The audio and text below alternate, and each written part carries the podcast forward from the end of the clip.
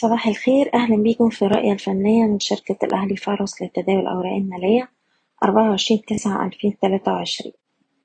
في الأسبوع اللي فات المؤشر قدر يسجل مستوى سعر جديد عند العشرين ألف ميتين أربعة وستين نقطة. ومن هنا بدأ يواجه بعض عمليات جني الأرباح الطبيعية إلا إنه قدر يقفل الأسبوع على ارتفاع عند مستوى العشرين ألف وتمانين نقطة. عشان الأسبوع اللي فات إن الصعود كان مصحوب بضعف في مؤشرات صحة السوق وبعدد محدود من الأسهم وبالتالي كان في تباين كبير بين الأسهم وبعضها من الناحية التانية بقى عندنا دلوقتي مستوى دعم هام عند تسعتاشر ألف ستمية ستة وسبعين نقطة طول ما إحنا محافظين على المستوى ده في إمكانية إن إحنا نعيد التجربة على مستوى العشرين ألف ميتين أربعة وستين نقطة اللي هو أعلى مستوى سجلناه خلال الأسبوع اللي فات. تأكيد اختراق المستوى ده الأعلى هيكون مستوى المقاومة التالي عند العشرين ألف نقطة.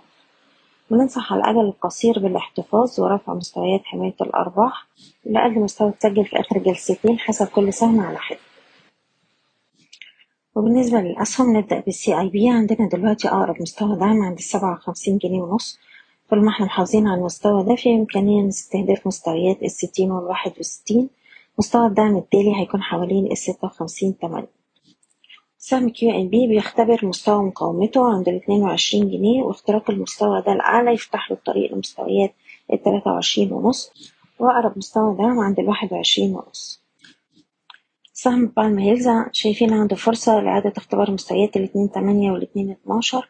أقرب مستوى دعم عند الجنيه سبعة وتسعين ويلي مستوى الدعم الأهم عند الجنيه واحد وتسعين.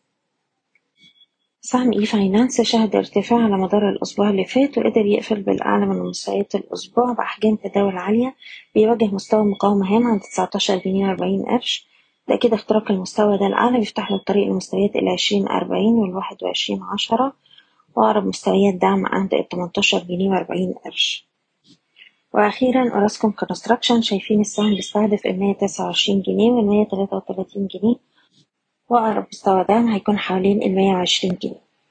بشكركم وأتمنى لكم التوفيق.